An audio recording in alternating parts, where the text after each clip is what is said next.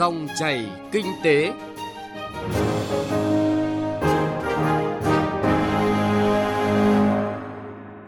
Biên tập viên Bá Toàn xin chào và cảm ơn quý vị và các bạn đang nghe dòng chảy kinh tế thứ ba ngày 31 tháng 12 năm 2019. Trong chương trình hôm nay, chương trình dòng chảy kinh tế cuối cùng của năm 2019 sẽ có những nội dung đáng chú ý sau. Cùng chuyên gia kinh tế Nguyễn Minh Phong nhìn lại một năm nhiều thành tựu của kinh tế nước nhà và đề xuất giải pháp phát huy thành quả trong năm mới 2020. Chuyện thị trường là nội dung đáng chú ý. Thị trường lao động cuối năm, nhu cầu lao động thời vụ ngành dịch vụ, thương mại tăng mạnh.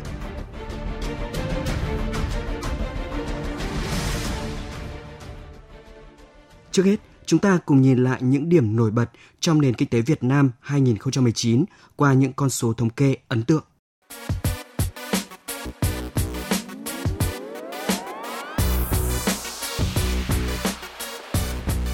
Tổng sản phẩm trong nước GDP năm 2019 đạt kết quả ấn tượng với tốc độ tăng trưởng 7,02%, vượt mục tiêu Quốc hội đề ra. Đây là năm thứ hai liên tiếp tăng trưởng kinh tế Việt Nam đạt hơn 7% kể từ năm 2011. Trong mức tăng chung của toàn bộ nền kinh tế, khu vực nông nghiệp, lâm nghiệp, thủy sản tăng 2,01%, đóng góp 4,6 điểm phần trăm. Ngành công nghiệp chế biến chế tạo tiếp tục đóng vai trò chủ chốt dẫn dắt nền kinh tế với tăng trưởng 11,29%, đóng góp 2,33 điểm phần trăm. Về lạm phát, 2019 là năm thứ ba liên tiếp Việt Nam kiểm soát tốt lạm phát với chỉ số giá tiêu dùng bình quân tăng 2,79%, mức thấp nhất kể từ năm 2016. Về phát triển doanh nghiệp, số doanh nghiệp thành lập mới đạt mức kỷ lục hơn 138.000 doanh nghiệp với vốn đăng ký bình quân hơn 12 tỷ đồng, mức cao nhất trong những năm trở lại đây. Dự báo sức khỏe tốt hơn của các doanh nghiệp mới gia nhập thị trường. Kết quả điều tra xuống kinh doanh của các doanh nghiệp ngành công nghiệp chế biến chế tạo cho thấy doanh nghiệp tiếp tục lạc quan về tình hình sản xuất kinh doanh trong quý 1 năm 2020 với 84,9% doanh nghiệp đánh giá sẽ ổn định và tốt hơn. Năm 2019, mặt bằng lãi suất huy động và cho vay cơ bản ổn định, hoạt động kinh doanh bảo hiểm phát triển an toàn và bền vững, bảo đảm khả năng chi trả bồi thường và quyền lợi của người tham gia bảo hiểm. Thị trường chứng khoán huy động vốn cho nền kinh tế với tổng mức vốn đạt 313,9 nghìn tỷ đồng, tăng 12,6% so với năm trước. Vốn đầu tư toàn xã hội thực hiện năm 2019 đạt mức tăng 10,2% so với năm 2018. Trong đó khu vực kinh tế ngoài nhà nước tăng 17,3% với tỷ trọng trong tổng vốn đầu tư lớn nhất từ trước đến nay. Vốn đầu tư trực tiếp nước ngoài tiếp tục giữ đà phát triển, số vốn thực hiện cao nhất trong nhiều năm trở lại đây. Thu ngân sách nhà nước tính đến ngày 15 tháng 12 đã đạt dự toán, trong đó nhiều khoản thu đạt hơn 90% và vượt mức dự toán. Tổng kim ngạch xuất nhập khẩu hàng hóa vượt mốc 500 tỷ đô la với đóng góp lớn của khu vực kinh tế trong nước. Kết quả đó cho thấy rất cần nhiều nỗ lực từ mọi thành phần kinh tế, phát huy những mặt được và hạn chế, giảm thiểu những thiệt hại, bất cập còn tồn tại để kinh tế năm mới 2020 đạt được mục tiêu Quốc hội phê duyệt là tăng trưởng 6,8%. Thưa quý vị và các bạn, tiếp nối dòng chảy kinh tế hôm nay, thứ ba ngày 31 tháng 12, ngày cuối cùng của năm 2019. Mời quý vị và các bạn cùng phóng viên Thu Trang trò chuyện với chuyên gia kinh tế Nguyễn Minh Phong, nhìn lại một năm nhiều thành tựu của kinh tế nước nhà. Chuyên gia kinh tế Nguyễn Minh Phong cũng sẽ có những kiến nghị đề xuất thẳng thắn để kinh tế năm 2020 khởi sắc và đóng góp vào thành tựu chung của chiến lược phát triển kinh tế giai đoạn tiếp theo. Thưa ông là chúng ta đang ở ngày cuối cùng của năm 2019 rồi thì nhìn lại kinh tế của năm 2019 thì theo ông là có những điều gì mà à, đáng trân trọng và có những điều gì là đáng lưu ý ạ? Vâng. À, có thể nói là năm 2019 qua đi như là một cái năm thành công, Việt Nam vững vàng về đích với một cái chỉ tiêu tổng hợp cao nhất, đó là hoàn thành tất cả các cái nhiệm vụ kế hoạch đặt ra mà Quốc hội đã thông qua cũng như chính phủ đã xác định từ đầu năm. 12 trên 12 chỉ tiêu. Đặc biệt là Việt Nam đã lọt vào, gọi là, top đầu của khu vực và thế giới về tăng trưởng kinh tế ờ, cũng như là cải thiện môi trường đầu tư. Năng lực cạnh tranh của Việt Nam đã tăng tới 10 bậc, một cái kết quả rất ấn tượng.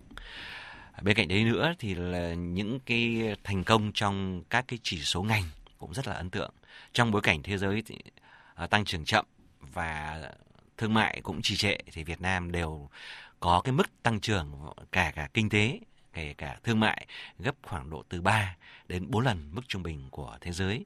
Đặc biệt chúng ta năm 2019 là năm thứ tư liên tiếp xuất siêu và xuất siêu tới hơn 10 tỷ đô la. Một cái năm cực kỳ ấn tượng. Năm 2019 cũng là cái năm mà chúng ta đạt cái thành tích cao nhất về thu hút giải ngân FDI à, ờ, cũng như là số doanh nghiệp đăng ký mới cũng vào quay lại hoạt động. Đây cũng là cái năm mà chúng ta có sự thành công vượt trội trong vấn đề về thu ngân sách, cân đối ngân sách giảm tới 8 điểm phần trăm về cái nợ công. Chúng ta cũng đã giữ được cái tỷ lệ uh, an toàn hệ thống của ngân hàng rất là cao với cái mức nợ xấu chỉ còn dưới 2% trong trong tổng thể. Ngoài ra là cái chỉ số về giảm nghèo bền vững rất tích cực, giảm từ 1 đến 1,5 điểm và hiện nay ấy, là khoảng dưới 4% và vì thế mà Việt Nam đứng à, top đầu các nước đã phát triển trên thế giới về cải thiện cái chỉ số này.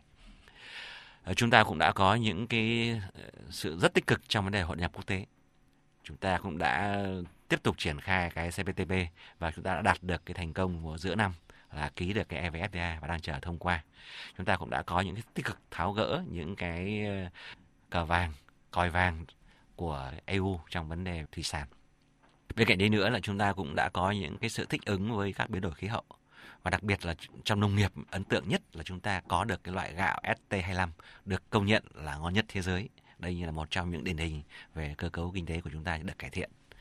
Tuy nhiên cũng có một số những điểm cần phải hết sức lưu ý, ví dụ như là vấn đề cổ phần hóa doanh nghiệp nhà nước cực kỳ chậm, giải ngân đầu tư công cũng cực kỳ chậm. Cả hai cái này đều có những tác động mặt trái liên quan đến vấn đề về quản lý tài sản công, sử dụng tiết kiệm các nguồn lực xã hội. Bên cạnh đấy nữa thì chúng ta cũng lưu ý là vấn đề cải thiện môi trường kinh doanh mặc dầu giữ được ờ, tăng được điểm nhưng mà lại giảm một bậc cho thấy rõ ràng là chúng ta đang cải cách năm 2019 chậm hơn so với khu vực và thế giới và rất nhiều các cái đơn vị cần phải có những cái sự điều chỉnh nhất là trong vấn đề cấp phép xây dựng vấn đề bảo vệ nhà đầu tư rồi vấn đề giải quyết phá sản cũng như là vấn đề xử lý à, thương mại qua biên giới Ờ, công tác bảo vệ môi trường cũng cần phải được coi trọng hơn. À, thưa ông là trong số những điều mà như ông vừa mới nêu, bản thân ông thì ông ông nhận định rằng là thành tựu nào là thực sự là ấn tượng nhất và lưu ý nào thì thực sự là là bất cập nhất đấy Tôi cho rằng là thành tựu ấn tượng nhất có lẽ chính là vấn đề năng cạnh tranh cộng với cái chỉ số nộp thuế và tiếp cận điện năng. Đấy là những điểm mà chúng tôi cho rằng là nó rất là thực chất. À, còn những cái điểm mà cần phải làm hết sức lưu ý đó là vấn đề về bảo vệ môi trường bảo vệ nhà đầu tư, nhất là đầu tư thiểu số trong cái quá trình mà tham gia hoạt động kinh tế. Chúng ta nhớ rằng cái mô hình chuẩn thế giới để phát triển tốt là phải công ty cổ phần. Trong đó đặc biệt là vấn đề bảo vệ quyền lợi nhà đầu tư nhỏ cá nhân à, với tỷ lệ thấp. Nếu anh không mà làm được điều này tốt thì cái công ty cổ phần sẽ không phát triển được. Và như vậy chúng ta sẽ khó có sự cải thiện cái cơ cấu kinh tế nói chung và cơ cấu doanh nghiệp nói, nói riêng theo cái hướng là cổ phần các công ty cổ phần, các tập đoàn lớn đa sở hữu và có sự tham góp của các nhà đầu tư xã hội rộng lớn. Chỉ khi có được cái mô hình đó chúng ta mới có sự phát triển tốt. Chứ còn nếu mô hình một thành viên, mô hình của một chủ, một gia đình hay là một cá nhân thì như vậy là nó sẽ có những giới hạn nhất định. 500 công ty hàng đầu thế giới đều nằm là 500 công ty cổ phần. Cụ thể hơn thì ông có một cái đề xuất hay là một kiến nghị gì để à, cái mục tiêu mà có thể bảo vệ được các nhà đầu tư đấy ạ, trở thành hiện thực? Chúng tôi cho rằng là cái công tác mà công khai minh bạch kiểm toán để bảo vệ cái sự chính xác của các báo cáo và quyền lợi của nhà đầu tư trong vấn đề chia cổ phần của tức là rất quan trọng. Cái thứ hai là anh phải có cái cơ chế kiểm soát độc quyền tư nhân và những cái sự gọi là thao túng của một nhóm cổ đông lớn. Với tinh thần đó thì rõ ràng luật chúng ta còn phải có bổ sung nhiều. Mặc dù chúng ta cũng có hình thức là kiểm soát tỷ lệ, nhưng mà kiểm soát những cái thủ thuật ở bên trong cũng như là những cái cơ chế để bảo vệ bằng những cơ chế mới và tham góp bởi những cái ờ, kinh nghiệm quốc tế thì chúng ta vẫn còn bị hỏng với những cái thuận lợi, những khó khăn thách thức như ông vừa mới nêu thì ông ờ, nhận định triển vọng kinh tế Việt Nam 2020 như thế nào và cụ thể hơn nữa thì ông kiến nghị như thế nào để chúng ta có thể đạt được những cái điều mà ông cho là rất là triển vọng đấy. 2020 là một năm cũng rất đặc biệt, ờ, năm khởi đầu của một thập kỷ mới. À, nó có những cái động lực tích cực để Việt Nam sẽ nhận được và khai thác được những cái động lực và cơ hội của 2020 Trước hết ấy, là trên thế giới thì năm 2020 sẽ là năm mà cơ bản có sự phục hồi hơn so với 2019. Đây là nhận định của hầu hết các cái tổ chức quốc tế có uy tín. Và như vậy thì rõ ràng là chúng ta cũng thấy trên thực tế đó là căng thẳng quan hệ thương mại Mỹ Trung bước đầu đã có những cái sự cải thiện nhất định. Dù là cái thỏa thuận bước một nó cũng chưa phải là căn bản nhưng mà nó cũng tạo cái niềm tin lạc quan trong cải thiện cái quan hệ quốc tế cũng như là động tăng trưởng và với một nền kinh tế mở như Việt Nam á, thì sự ổn định và tăng trưởng của thế giới tốt hơn nó sẽ là cái động lực mạnh mẽ từ bên ngoài để Việt Nam có thể khai thác và tiếp tục phát triển. Cái thứ hai nữa là chúng ta đang cam kết hội nhập rất là mạnh mẽ. 2020 hy vọng sẽ có sự triển khai tiếp tục của CPTPP cũng như là được thông qua cái EVFTA với những động lực mới rất là mạnh mẽ thì Việt Nam khai thác tốt những cái cơ hội này sẽ là những động lực mới mà chúng ta sẽ có được của 2020 để phát triển tốt. Cái thứ ba, 2020 là cái năm mà chúng ta kế tục cái đà cải cách cải thiện của 2019 2018. Hơn nữa là chính phủ cũng đã hứa với Bộ Chính trị là thực hiện cải cách mạnh mẽ hơn, thực chất hơn để 2020 phải tốt hơn 2019. Thì với cái tinh thần đó cộng với cái năm gọi là năm chúng ta tổ chức đại hội thì trách nhiệm cá nhân của những người lãnh đạo cũng sẽ phải được tăng lên. Chắc chắn là họ cũng phải có những cái thể hiện để từ đó nó tạo ra những cái dấu ấn trong cái cánh môi trường đầu tư. Và cuối cùng là các cái doanh nghiệp, nhất là doanh nghiệp tư nhân đã nhận được những động lực tích cực của 2019 và sự tự tin thành công của 2019, họ sẽ có được những cái sự thích ứng tích cực, phản ứng thị trường tốt hơn trong 2020. Và để làm điều này, chúng tôi cho rằng doanh nghiệp cần phải chú ý hai điểm. Một ấy, là tiếp tục bám sát tình hình thế giới cộng với phản ứng chính sách, phản ứng thị trường thật là nhanh kể cả trước biến động của thế giới cũng như biến động ở trong nước.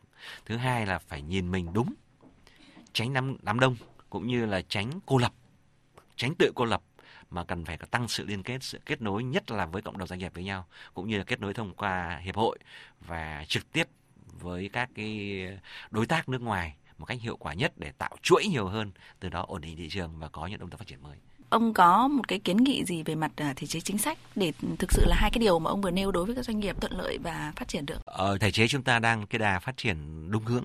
Thực chất thì cần phải suy cắt hơn nữa, mạnh mẽ cũng phải mạnh mẽ hơn nữa. Chúng tôi cho rằng chỉ cần hai điểm nhấn rất quan trọng.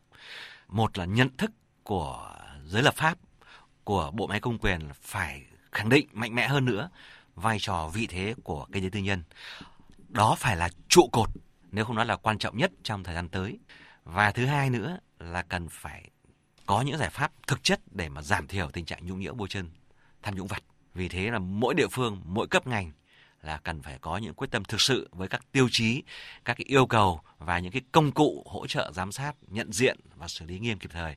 Chỉ khi hai điều đó được làm tốt thì chắc chắn là chúng ta sẽ có được những cái thời cơ mới và những cải thiện mới thực chất và phát triển tốt hơn nữa. Vâng. Liên hệ tất cả những điều mà ông vừa mới thông tin từ đầu tới giờ với cái mệnh đề mà chúng ta đang nhắc tới rất nhiều đó là cải cách để phát triển thì ông ờ, có điều gì muốn nói với? Ờ, chúng tôi muốn so sánh nền kinh tế Việt Nam với cái bóng đá Việt Nam. Rõ ràng là tiềm năng của Việt Nam là rất lớn, quyết tâm ý chí Việt Nam là rất cao, nhưng vai trò tổ chức cực kỳ quan trọng.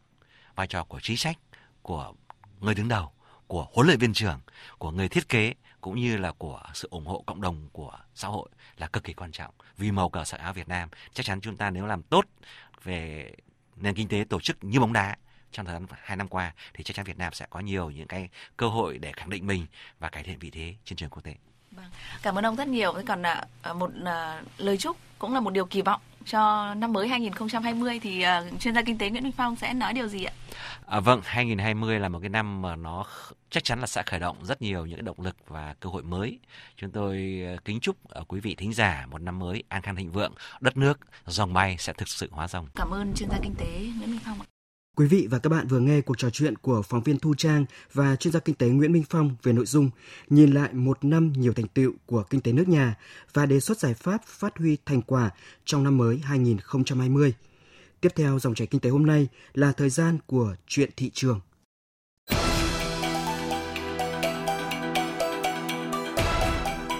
Chuyện thị trường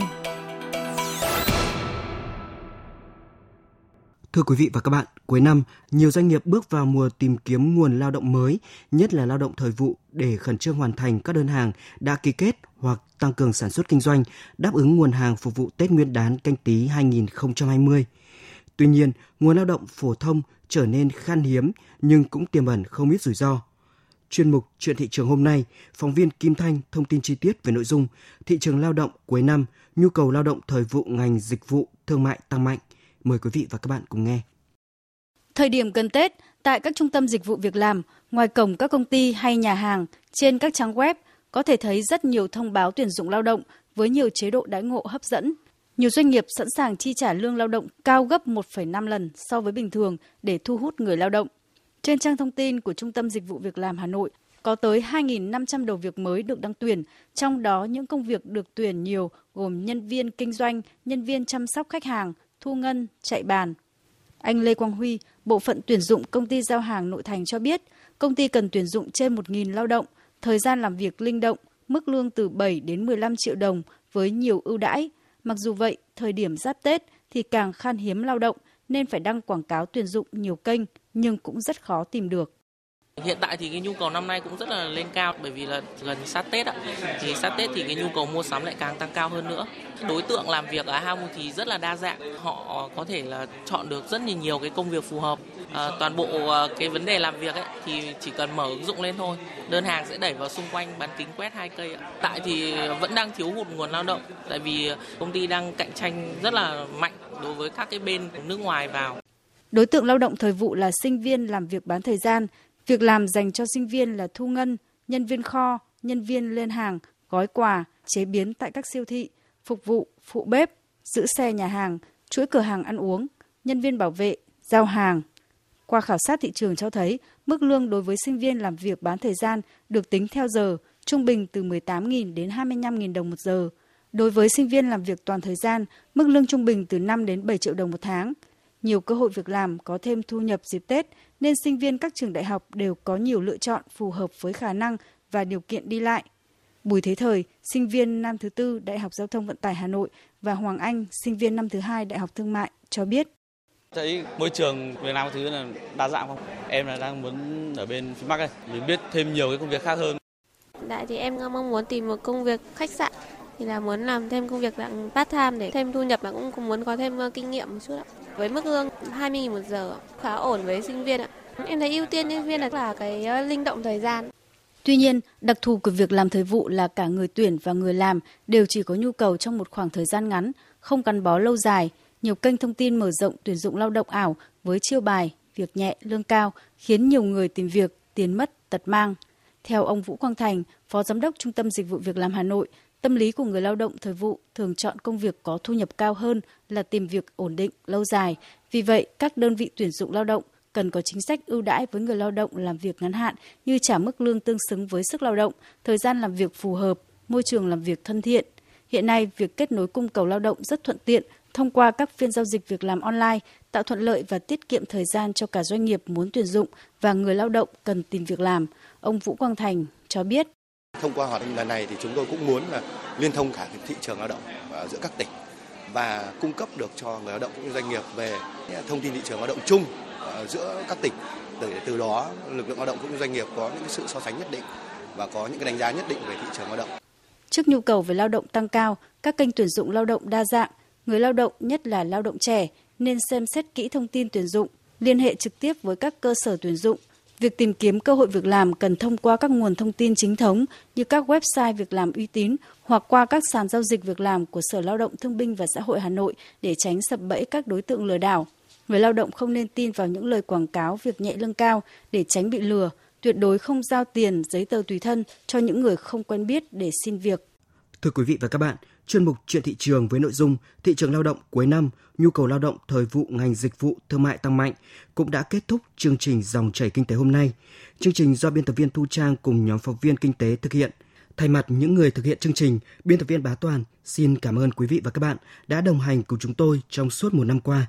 Hẹn gặp lại quý vị và các bạn trong dòng chảy kinh tế năm 2020.